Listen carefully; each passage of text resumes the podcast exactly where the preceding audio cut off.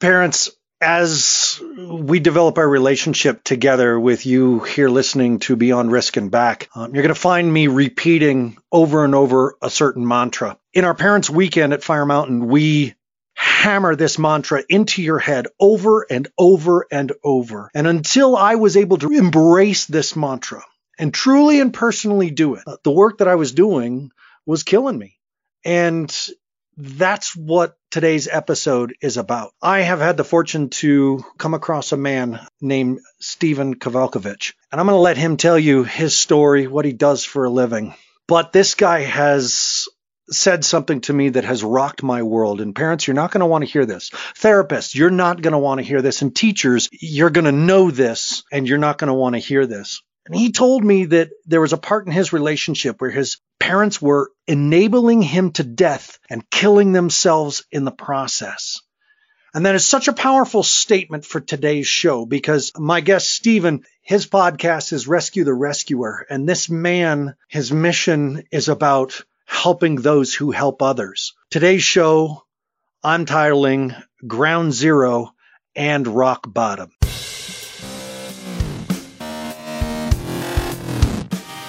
I am a teacher, teen and parent coach, internationally known trainer. I own and run a residential treatment center for teens. And best of all, I am a happy father, stepfather, and husband. Welcome to another episode of Beyond Risk and Back, brought to you by Mental Health News Radio and Fire Mountain Residential Treatment Center. I am your host, Aaron Huey. Beyond Risk and Back is designed for parents, clinicians, and teachers looking for support to guide the teens they care for to move forward from risky behaviors into real freedom and responsibility. Now, let's help each other get these kids back from beyond risk. My guest is Stephen Kovalkovich. Stephen, hello. Hey there. How you doing, Aaron? It's a pleasure and an honor to be on your show. It really I, is. Thanks thank, for having me. It's my pleasure and it's my honor. Thank you very much. Thank you for your years of service and thank you for coming out the other side of those years of service, a better man for it. I, I know the darkness and I know what it's like to come out the other side and have to live with that darkness in the past. Ladies and gentlemen, Stephen was a paramedic. My term ground zero was not a euphemism. Stephen was present at 9 11 at ground zero. But his story is so much deeper than uh, just being there in that space, in that time, in those horrific moments. Uh, his story started before that and uh, continued on after. And I'm going to let Stephen bring it up. And then we'll get into why Steve and I are talking and why that's going to matter for parents, teachers, and clinicians. Stephen, what the hell happened, man? What, what, what was going on with you? How did this all start? How did it all end? Well, I'll give you the. I'll try to give you the abridged version because I really, really think it's important to uh, get to the actual um, to the solution stuff for the families and for the for the clinicians, for the therapists, for the teachers, um, and also my story. I, I, I shared very candidly and in a very raw way on my podcast, which you know we'll get to that at the end of the show. We can share where that's located. But the short answer really is grew up in South Jersey, and I was a twin. I was actually a triplet, the last of three boys. Unfortunately, we lost the middle one at birth, and for some reason, and I don't know where it came from, I always thought that I was the crap left over when I was a, you know when I was a real little kid. I don't know why I thought that. I just always felt that I was different. I wasn't a typical boy. I didn't like sports. I didn't like to get dirty. I just wasn't a boy's boy. I I was I mean I, I'll guess I guess I could say I was a more you know I had more of a of a stronger feminine side as a male and I grew up learning that that wasn't okay. That uh, there was something weird about me because I wasn't into typical boy things. I, I preferred theater. I preferred watching old episodes of I Love Lucy or Golden Girls with my mom. Like I just was that I was just different like that. And I really learned young that it wasn't okay, or at least I thought it was. I was the first with glasses. I had acne. I was tiny. I was puny. I was, you know, I wasn't popular. I didn't know how to dress. I started losing my hair when I was, you know, a teenager. So like I had all those social awkward issues. I had all of them. And I remember, and there were some poignant moments that happened. Very, very important moments, I think, that I need to mention. When I was 14 years old, I went to a new school and I got hooked up with a boy by the guidance counselor to be kind of like a buddy. And he brought me to a youth group like a Christian organization kind of thing. He was a, you know, he wore Jesus t-shirts and carried a Bible and he was weird and he was awkward and we fit pretty well together.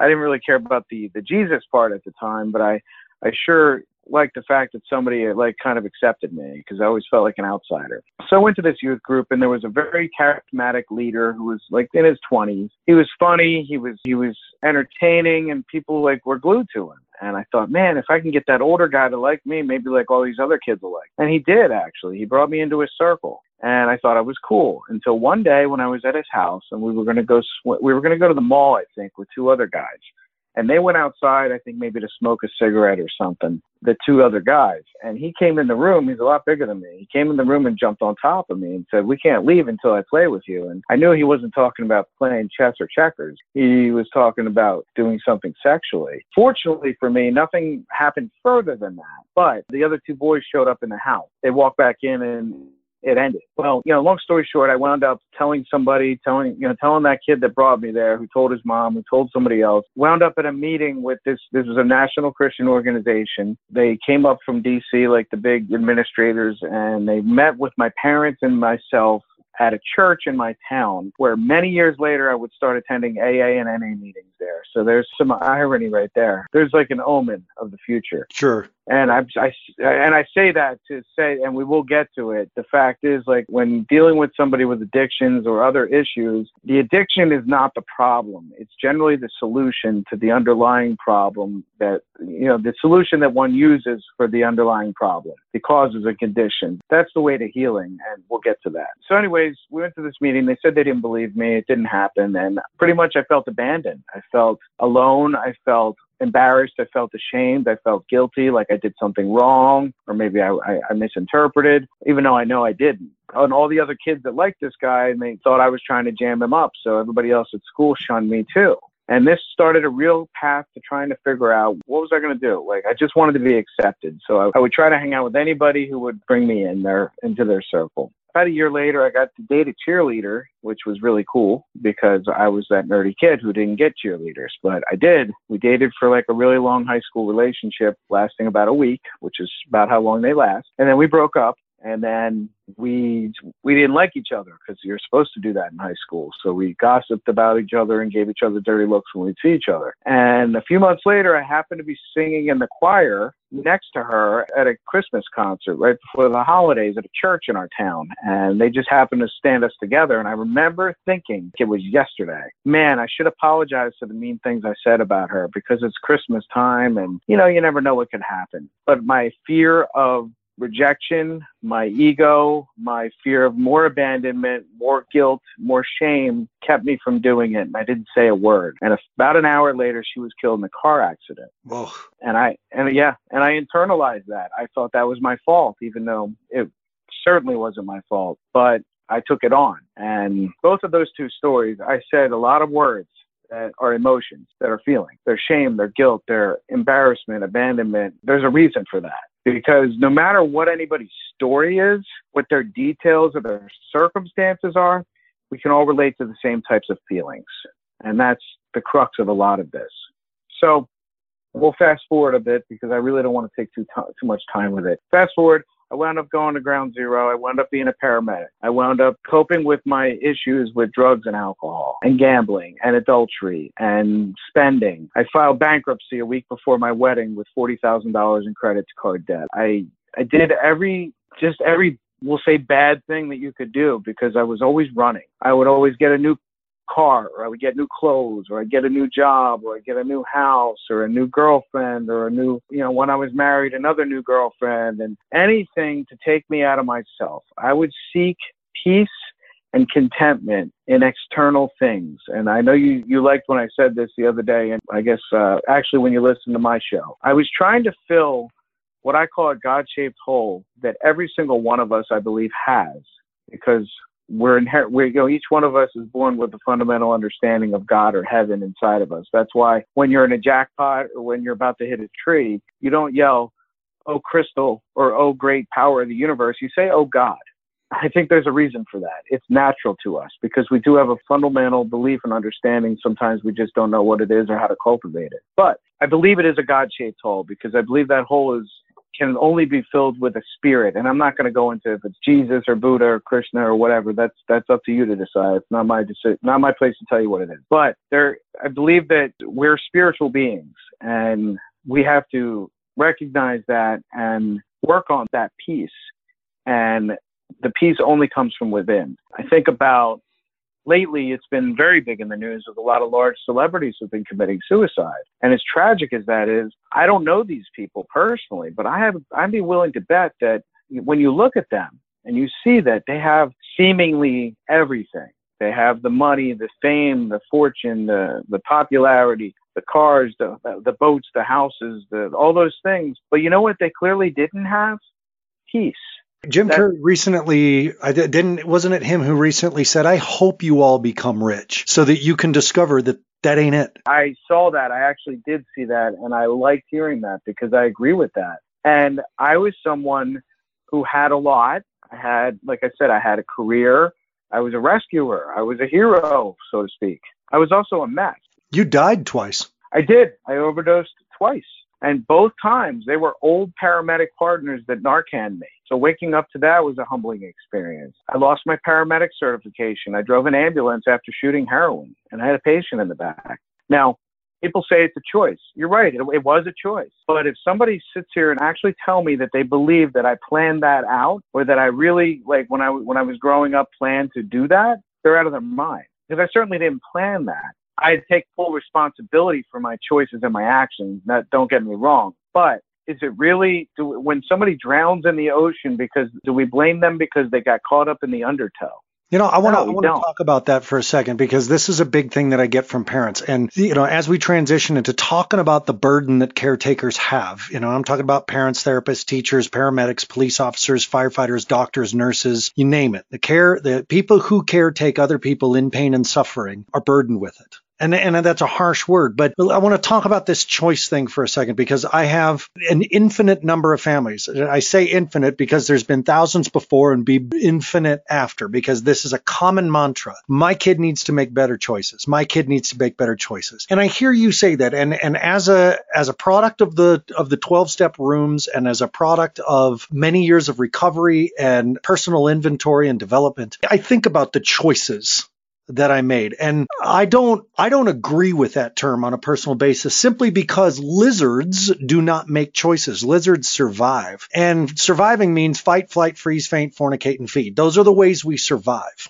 Fight, flight, freeze, faint, fornicate and feed. And if we're truly making choices, then we're using a different part of our brain. This is science. This is not some wacko idea. The science of conscious decision making for something along those levels, you know, should I shoot heroin? Should I smoke pot instead of pay my bills? Um, should I cut my arms up because I'm, I'm feeling depressed? We can call, I grab a razor blade and slice my arms up a choice. However, if we're a victim of environment or we're a victim of neurological issues, like low dopamine production, which drives me to search for things that increase my dopamine levels, like cutting. Um, you can call it a choice, but I call it survival. These are things that you were doing to try to survive. And that's one of the things that really strikes me about asking someone to stop and make better choices. When we're dealing with people who are caretakers who continually sacrifice their own personal health or the personal health of the adult relationships they're having so that they can save a child, you could say to them, Hey, you need to make better choices. You need to take care of yourself first and take care of your adult relationships, your marriage, your child rearing partner second. You're making bad choices and they're going to give you the middle finger. And so I want to state the choices bit. I get what you're saying. We can take responsibility for what we've done, but I'm hard pressed to call that a choice because I was doing that because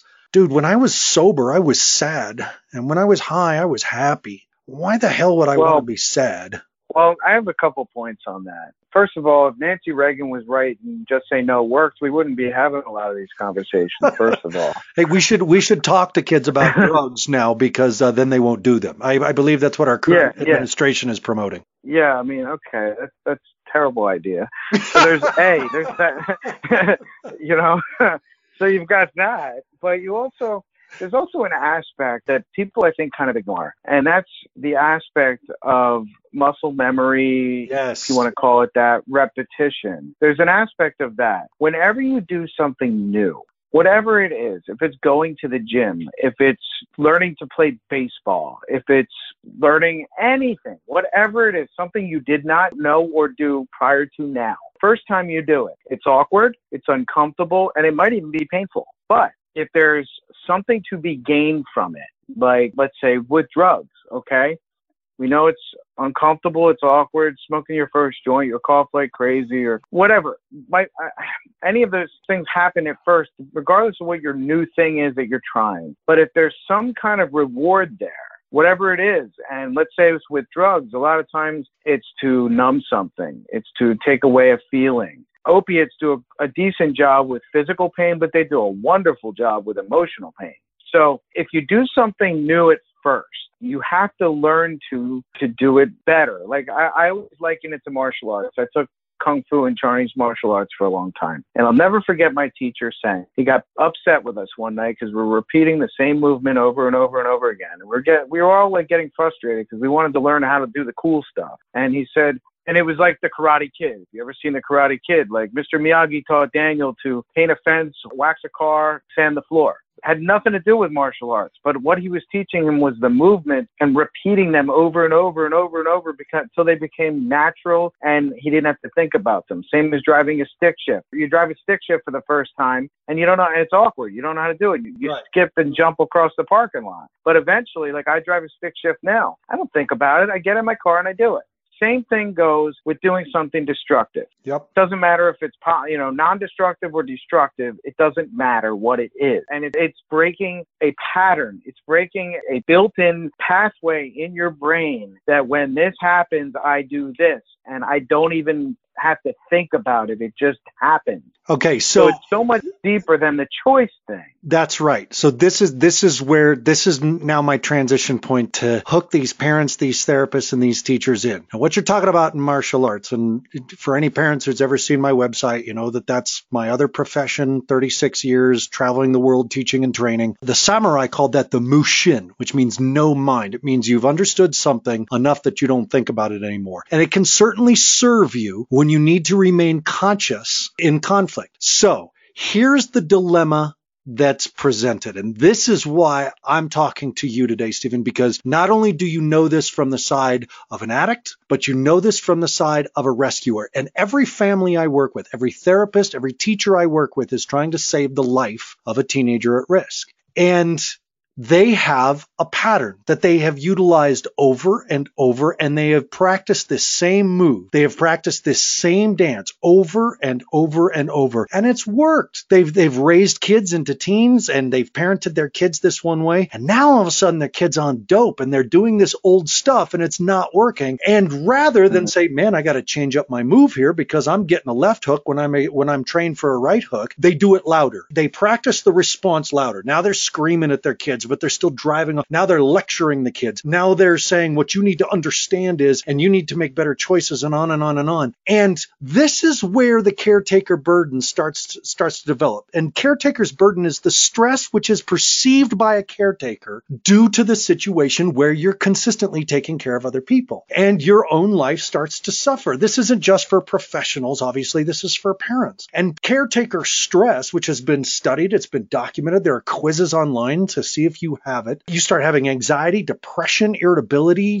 feeling tired and run down, difficulty sleeping, overreacting to minor nuisances, new or worsening health problems, trouble concentrating, feeling increasingly resentful, drinking, smoking, eating more, neglecting responsibilities, and cutting back on leisure activity. And if you're still replacing all of those healthy things with more caretaking of other people, man, I'm feeling shitty. I got to get out there and take care of someone. Or I'm trying to go for a walk or go to a yoga class, but now my son's principal just called. He got busted for an MIP on recess, ditching school, yelling at the teacher. I got to go pick him up in the principal's office. There goes my yoga class. I'm totally resentful. Now you've got no energy. Hmm. Now it seems like you catch every cold and flu that's going around. Now you're constantly exhausted. You neglect your own needs. Your life revolves around caregiving. You don't relax. You're increasingly impatient. You feel helpless and hopeless. And your only coping skills can look like something, oh, let me say extremely healthy, like sitting down with four glasses of wine and binge watching Game of Thrones.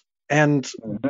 everything gets worse. And you're wondering why what you're doing is not working. So, how is it that being a professionally trained lifesaver, a professionally trained rescuer, a therapist, a firefighter, a doctor, a nurse, a paramedic, a police officer, You'd think you guys would know better that the first thing that you're doing is taking care of yourself. What's going on there, Stephen? How come you're picking up addicts and narcanning them so that they start breathing again and pocketing their drugs. How come you didn't know better? What is going on with you in those moments that you don't know how to take care of yourself when your job is to take care of people? And there you go. That's the perfect question is and that's the thing like if it was about knowing better, you know, we wouldn't be having first responders and people like that losing their careers and ending up in jail or committing suicide or getting divorced or losing their kids or whatever. It's not a simple answer. It's there is no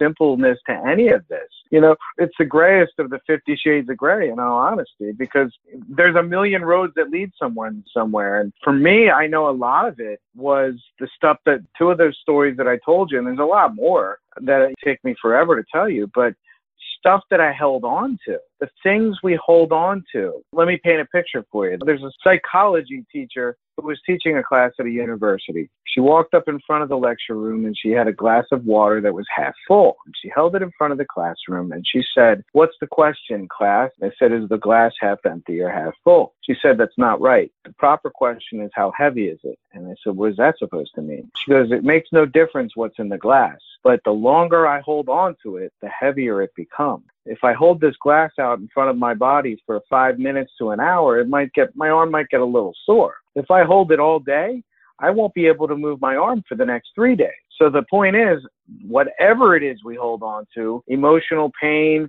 physical pain, logical, mental, any of those things, whatever it is that we hold on to and we don't deal with, get heavier and they weigh us down more. And we either try, we, it's fight or flight. So we have to, in order to keep moving forward in some way, we have to cope with it in one way or another. And that's either dealing with it, addressing it through therapy and treatment and things like that, or we adaptive ways to run from it. When I'm doing tours and interviews with families before their kid starts to come to our facility and, and we work together as a family in a, in a clinic, at some point I'll send the kid out of the room or I'll be with one of the parents together without the child. And I'll say, How are you doing?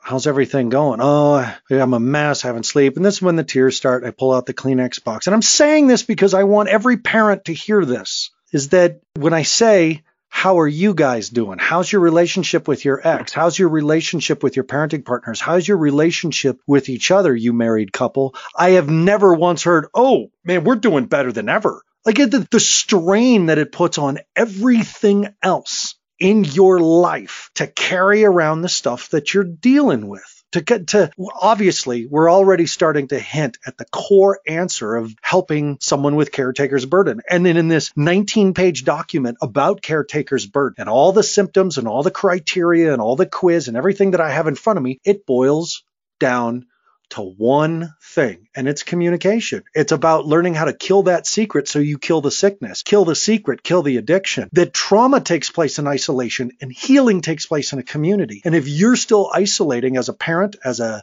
professional who is dealing with life and death scenarios, and whether it's your job to do that or your kid who's doing it to you, if you're doing it alone, you're on a slow march. And sometimes it's a fast march, but it's to a nice fat hole in the ground. That's correct. I couldn't agree with you more on that. This thing, you know, these things, I don't want to say this because there's many of them. These things all die in the light of exposure. And that, that kind of leads me to, to the thought of with the program that you run for at-risk youth, I'm willing to bet that a lot of the parents that you deal with keep it very hidden from their friends, their coworkers, their family, because they're they're embarrassed they, because they pile it onto themselves like what you know people are going to judge me as a bad parent because my kid is a mess. And the fact of the matter is that is perpetuating the problem. That's not helping. You and I talked oh. about that at the beginning uh, when we were talking before I started recording. That as I had listened to your story on your podcast, Rescue the Rescuer, I was amazed how different we may be as human peoples and men and age and life and everything, but how at the end of the day we got the same story. And in every parents' weekend that I run and all the coaching calls, the biggest sense of relief is the parents suddenly having their tribe.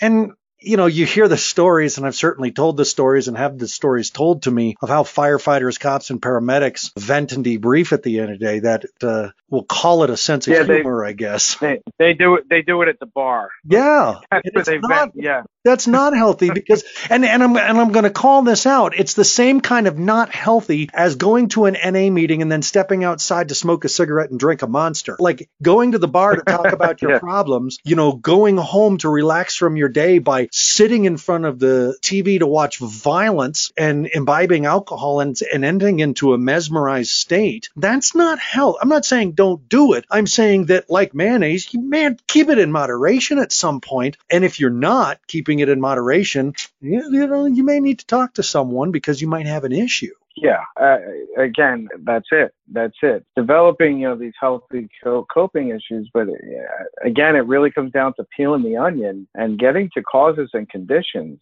Um, I'm not saying that everybody that becomes a drug addict was molested. Not saying that at all, but listen, what somebody views as traumatic to them may not be traumatic to somebody else.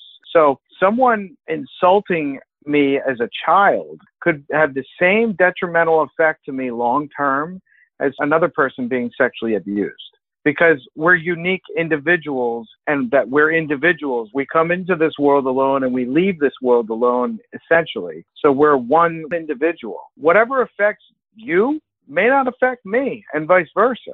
How we handle it we have to get it out. We have to address it. Yeah, people people um, think that trauma that for everybody it has to be this big gigantic thing that happened to them that they were a, a horrible victim of a horrible situation I've been traumatized. I was bullied. My biological father was never involved. I was sexually assaulted. There are things that other divorce will traumatize a kid. A parent applying the old things of let the baby cry in the crib could traumatize some babies and not others. People people are still missing the definition of trauma and how trauma actually can enter into the body and affect the brain and stuff like that. But to concur with your point, there is not a child in my facility who isn't dealing with trauma. I don't care what they did to get in here. You know, drugs, alcohol, cutting, depression, anxiety. Every single one of my kids is traumatized. We're a trauma informed facility. And that means that we're not focusing on, oh, you know, drugs are bad and okay. And that's not us. What we are is yeah. what's going on under that. How about under that? How about under that? Until we get to that thing that is at ground zero and rock bottom. That thing that said, oh, yeah.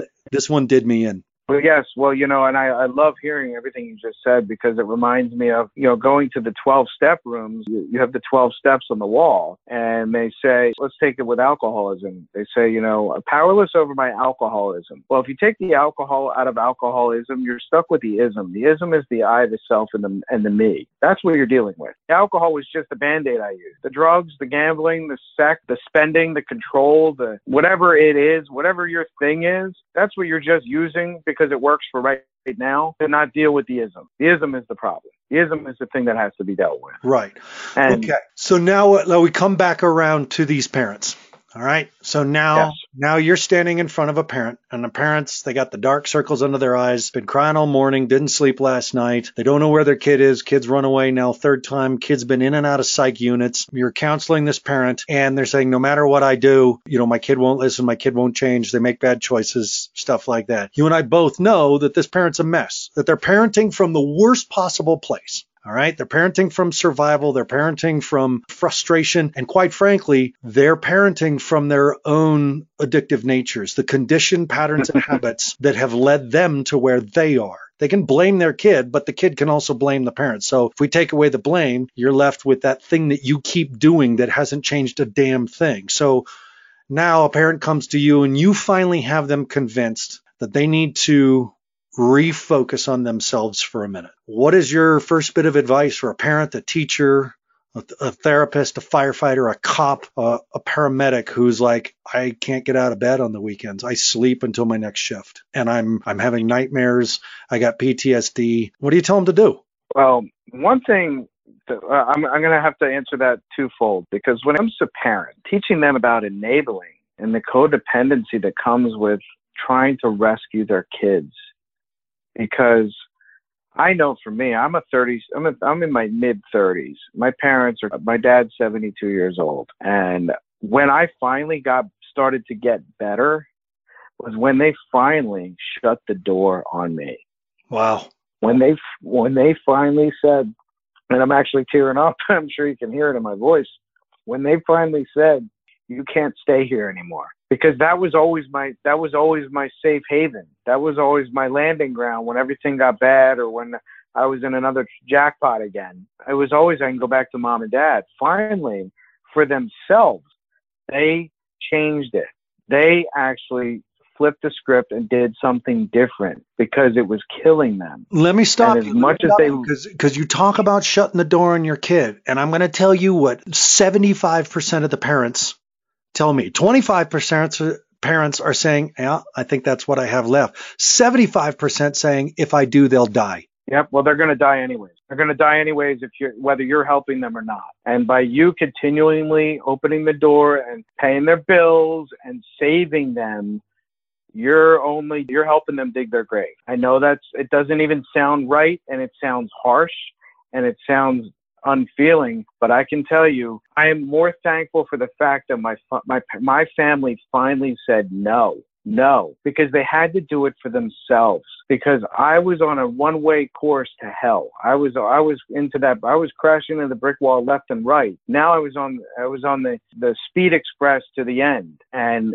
for themselves, save any kind of semblance of sanity, they had to do it for them. But in doing it for them, it saved me because they changed something. I tell They did something different. You're right. I tell parents, I, you know, it, oh, we found our kid was, you know, uh, sending uh, nude pictures of herself to boys, and we, you know, we're telling her to stop, and and I'm like, okay, well, did that work? And they go, no, she she did it again. I said, well, did you continue to pay her phone bill because you're enabling that? If you, well, how are Yeah. we going to get Yeah. in contact with her? Well, then you, if you really need that, then you get her a phone that can't send pictures. Like the enabling piece goes so deep, but the advice, and I'm I'm hundred percent with you. The provocative question of how do you shut the door is you have to stop everything that you can find that is helping the child continue the damaging behavior. The idea that a nurse or a firefighter or a police officer or a therapist or a teacher or God forbid a parent is doing something that's keeping the patient sick. Well, Yeah. every single one of those, if they, it was discovered that they were doing that, would get fired.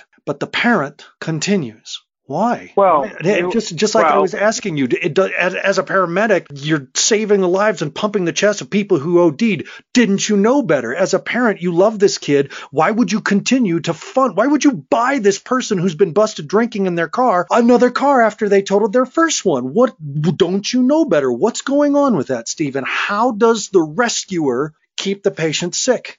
because it fundamentally goes down to them not them having their own stuff that they haven't dealt with. Yep. You have to compound that with the one they're taking care of issues too. Yep. So now not only do they have all these years of issues that they've buried deep, but now they've got this other person that their child or, or whoever they're entrusted to take care of. They've got their issues to compound on top of it. So it is a perfect storm for the destruction of the entire unit. Yeah, it's that's really, really what I found that it comes down to is and it's so hard to say shut the door. I mean I I, I have a I have a person right now, a lady that I know who's been coming to me, and I've been kind of helping her along with her 30 some year old daughter. I helped her daughter get in the treatment, and she you know she signed out AMA, and you know did the whole game. And this wasn't her first time. The mother last week said, I need to help pay for her to get into a halfway house, and I'm also looking to try to get her this medication, and I'm looking at the getting her electric shock therapy. And I said,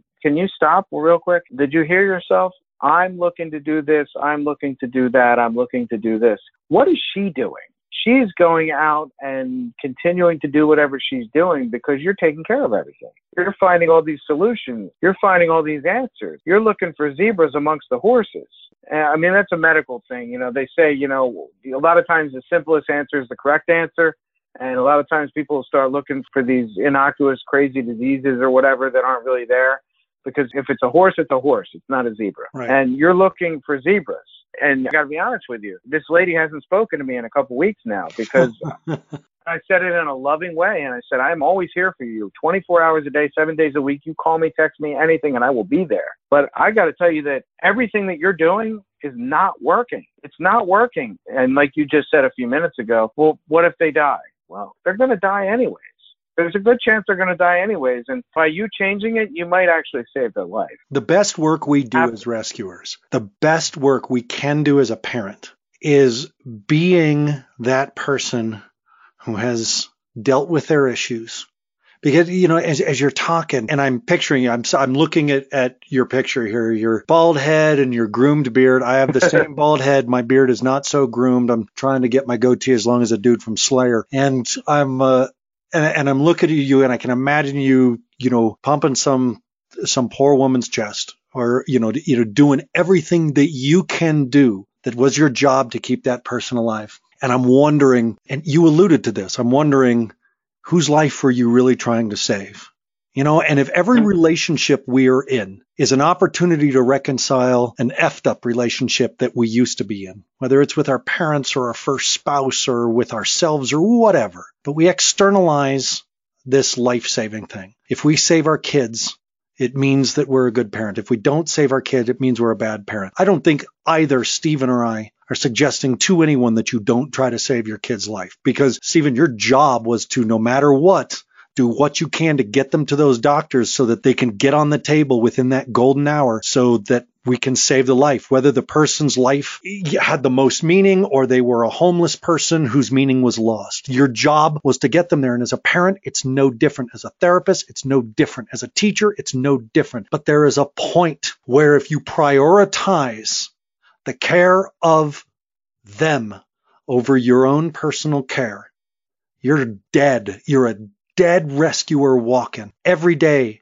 before my day begins. I am up before everybody else is up and I'm taking my butt to the gym. I'm doing my meditation or affirmations. I'm doing Tai Chi. I am taking care of my health. The second thing I do is when I get back from the gym, I wake my wife up. I give her back massages right before it's shower time and it's taking care of my relationship. It's putting energy into my relationship because the rest of my day is trying to save others. And if I don't save myself, how, how could I possibly? I told this story to you, Stephen, before, and I want the parents, teachers, and therapists and everybody to hear this. And I'm going to say this, and if there's paramedics listening, they know that I violated the first rule. So we roll up on a rollover. I see this upside down vehicle. I see smoke coming out of the bottom of the car which I found out later was just the airbag smoke. But had I been really conscious, I'd have known that, but it looked like fire to me. The girl's hanging upside down in her seatbelt and I can hear her voice, help, help. The car that she hit was already on fire. The driver was safe. It was flipped upside down Jeep, driver is safe. So I start running towards the field. Yeah. And I know every paramedic is going, is the bus parked properly? No, it wasn't. I start running towards the field to go save this girl's life. And I hit a barbed wire fence that I wasn't seeing. I, it was there. It was perfectly clear. It wasn't hidden or magical. And I hit it right below my crotch. And that fence flipped me over onto my back. The barbs dug into my legs, ripped through my pants, ripped through my skin. Now I'm bleeding, tears in my pants. So now every paramedic is saying, Oh, you're bleeding. Yeah, you should go help someone else. Not only that, but as soon as I landed on my back by being flipped over this, I can't breathe, right? All the wind's knocked out of me. So what good was I? And I'm supposed to go do a spinal. What good am I for this person? So I'm going to ask the parents, are you parenting from your most powerful place as you're trying to save your kid's life? And if you're not, how you doing? How well are you going to do? When I listen to Stephen's story, what I hear is I hear a man whose job it was to save lives. And he was dying the entire time. So was he the mm-hmm. best paramedic on the bus? No, he wasn't. And that's what I see. Uh, you now, Stephen, you're the paramedic for paramedics. You're the cop for cops. You're the firefighter for firefighters. Well, and you know that's and that's an interesting uh, way of putting it. I uh, yeah, since I finally, you know, I had to. For me, I had to experience an awful lot of pain, and I don't regret any of. The only thing I regret is the pain that I caused my family, my kids, my ex-wife and her family, my other relationships that I have in my life. Those people, the pain that I caused them, if I could take one thing back, it would be that. But I would not take back the pain that I had to feel because it was the only way for me to finally be useful to actually serve the purpose that I believe I was put here to serve in the first place. And that was to take all these things that I've been through and all these experiences and bring them to others and shine a light on them and let everybody know that it's okay. It's okay. And you don't have to hide anymore. It's all right. And that's why that's why I know that I was spared. That's why I know that I survived a few overdoses. I survived arrest. I survived career loss, divorce, losing my kids for a period, losing everybody that I cared about. And some of those relationships I still struggle to keep. Uh, you know, I have very, very close relationships. Like, I mean, I have a twin brother that I don't speak to. And I wish it wasn't that way. But unfortunately, there, I mean, there's a lot of aspects to that. I believe that I survived all those things for the sole purpose of taking every one of my experiences and shout them as loud as I can to the entire world. Because that is the, if I look at it like this, if, if I don't do it, who's gonna? You know, er, earlier when you and I were were talking, you brought up Co-Dependents Anonymous and how powerful that's been for you. And and you even suggested that it was potentially more powerful than you going to your own meetings to deal with your your issues with drugs and alcohol. And I think I think that's potent. Now, whether we're in a codependent meeting, or an AA meeting, an Al Anon meeting, an NA meeting, who cares? I think the key is you're meeting with other people who are suffering like you are. And that suddenly kills the fact that you're alone. You, you can't lie and say no one understands. Stephen's story yeah, and my story, they're so similar. You understand, Stephen. I understand. And parents think they're alone. Therapists think that no one else gets this until they start doing therapy. And then they remember, oh, yeah, we all do. Well, you know, another thing that I've noticed too, especially where I live, I, I live in New Jersey. I live near Camden. I live near Philadelphia. Two of the worst, you know, the biggest open air drug markets in the world in Camden and, and Kensington, North Philadelphia. And the opiate, you know, the epidemic of, you know, the overdoses. I mean, it's, it's insane the rate that it's going. And what I've noticed is there's a lot of, when someone, when someone loses a child, they'll start a foundation, which I think is awesome and you know to try to help somebody else. And i think that's very um i think it's i think it's wonderful but one thing I've noticed also is I was at an expo a few months ago with some folks who started a foundation after their brother passed away from an overdose. And we had all these tables and it was a big expo. The only thing that I really noticed is that the crowd that showed up were the ones that already knew the problem. they were the ones, you know what? They were the ones who've already lost somebody or they have somebody in their family or they're cl- that they're close to that's struggling. And I thought, well, that's cool that they're here and they're at all these events. But what about the people who are sticking their heads in the sand? What about the people who don't understand that it's affecting everybody? It is not secluded to one group of people. It's everybody and not just drugs, but the issues of not dealing with your issues are issues for everybody. Right. Period. End of story. You know? And yes. I think that's part of it. That's got to change. You're so dead on track with that. It's like everybody that goes to these conferences, the conference where I met you know, Kristen Walker, the amazing goddess who runs Mental Health News Radio, right? And, and yeah.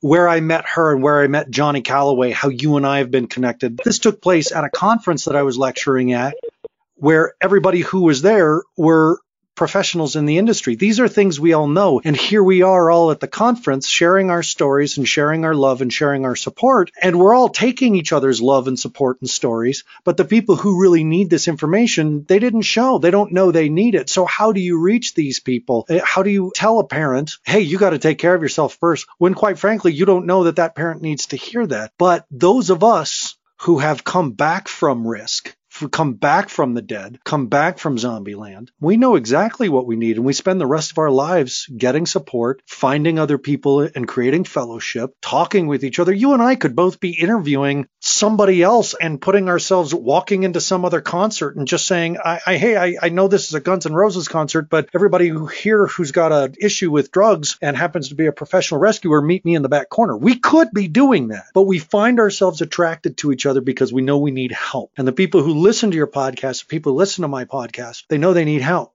And that's that's where this starts. We we start with the people who know they need something else and are looking for it. How we get to the others, well, that, that's the sharing, right? Well, I'll tell you that's and that's one of the like you mentioned Kristen Walker, and I have to give her a shout out too because I decided to start this podcast about six weeks ago or so, and I hooked up with someone who, who's my producer out in Montana, and I had no idea that I would wind up being picked up by by the Mental Health Radio News Network prior to even launching because she found, you know, we connected through, you know, whatever she found me, I found her, and she saw that I had a passion to do this. And what I realized, especially with like the first responder community, is that there was nobody doing it. There was nobody talking. Right. I figured I was like, man, am I the only one who overdosed and lost my career and all the and everything? Am I the only one? No, I'm definitely not the only one. But I'm go- if I, I'll be damned if I'm going to be quiet about it because there's no one else talking. There's no one else with a microphone that I know of out of the eight billion people on this planet yet that's doing it. So I said, and this is not about me being a celebrity or making money or anything like that. This is about about me advocating. This is about you advocating. This is about every single person that is involved with this network advocating. We don't want to drive Ferraris. We don't want to have houses in the Hamptons. We want to reach people on a global level. And that is our mission. And to be aligned with something like that, I could never have orchestrated that on my own. No way. Yep. I I'm I'm with you, man. Okay, we've uh we've come around to the end here. So uh, I want to make sure, sure, everybody knows how they can uh, follow up with you, get in touch with you, and pay close attention to what you're doing. Give them your call signs. I would tell you go by my name, Stephen Kavalkovich, but it took me 10 years to figure out how to spell that last name. so, so I won't say you know, I am on every social media channel. However, it's hard to find me that way. But you can go to rescuetherescuer.com. You can also go to the Mental Health Radio News Network, which would be NM, as in Matthew, MHNR network.com and you can find my show. I'm on iTunes, I'm on iHeartRadio, I'm on Stitcher, Spreaker, YouTube, Business Innovators Radio Network we're all over the place. I also have a blog at Tales from the Broadside, which is broadsidetales.com. I generally will write a post every other day or so. Those are all the places you can find me. I'm available to speak. I'm available to talk to anybody at any time for any reason. If you need help, if you feel that I can help you, or you think that I might have a resource that can help you, please reach out to me. I am open to anybody and everybody. Fantastic. Again, folks, rescuetherescuer.com. Stephen Kavalkovich. Fortunately, it's spelled just like it sounds, but if you a bad speller, uh, forget about it. And Stephen, I'm really, I'm really happy this was our first connection with each other. It's not going to be our last. I, I really appreciate what you're doing, and uh, I want to move forward together, especially since we're on the same network. So I look forward to more conversations with you and more conversations online and on air with you as well. You got it. Absolutely. We're all in this together and we're a minority. We are a minority amongst a lot of people. But like Kristen says, who is affected by mental health? Everybody in the world. She says that on every show. And I couldn't agree more. We have a lot of work to do and we're building an army and we're going to do it. We're going to take, we're going to take a lot of heat and that's cool because we were designed, I believe people like us were designed for that. That's what we're here for. I, I, agree. Dr. Drew said something a while back that I hold on to. How come addicts weren't bred out of the gene pool years ago? And it's because on the other side of recovery, we become warriors for for hope. For, because there's no hope in hell and addiction is hell and we're the warriors and warriors give hope and that's that's what this is. That's why we haven't been bred out. It's why I didn't die. That's why you didn't die, Stephen. All right, thank you so much. I want to thank Kristen Walker, my editor Maggie Judge, and everyone over there at Mental Health News Radio. Folks, Here's the mantra. You take care of yourself first. You take care of your adult relationship second. You take care of your children third. And that way we do our best work. This is Aaron Huey. If you need to look me up, look for Aaron Huey on Facebook, A-A-R-O-N, Huey, H-U-E-Y, just like the duck or whatever, the band. What, use whatever you need. Find me, get the support, reach out. Trauma takes place in isolation. Healing takes place in community. This has been Beyond Risk and Back. My wonderful guest, Stephen Kavalkovich from RescueTheRescuer.com. Folks, I'll See you next time. Thank you for joining us at Beyond Risk and Back. Support for parents, clinicians, and teachers. Join us at beyondriskandback.com. You can download past episodes there. Visit Fire Mountain Residential Treatment Center's website for information, support, and continuing education trainings for parents and professionals at www.firemountainprograms.com. You can also connect with me directly on Facebook by searching at Beyond Risk and Back. You can also follow me on Twitter, catch me on YouTube, and join me here every week for another podcast. This is Aaron Huey saying, remember, take care of yourself first, your adult relationships second, and your children third, because in that way, we do our best work for the children. Thank you for listening, and we will talk again soon.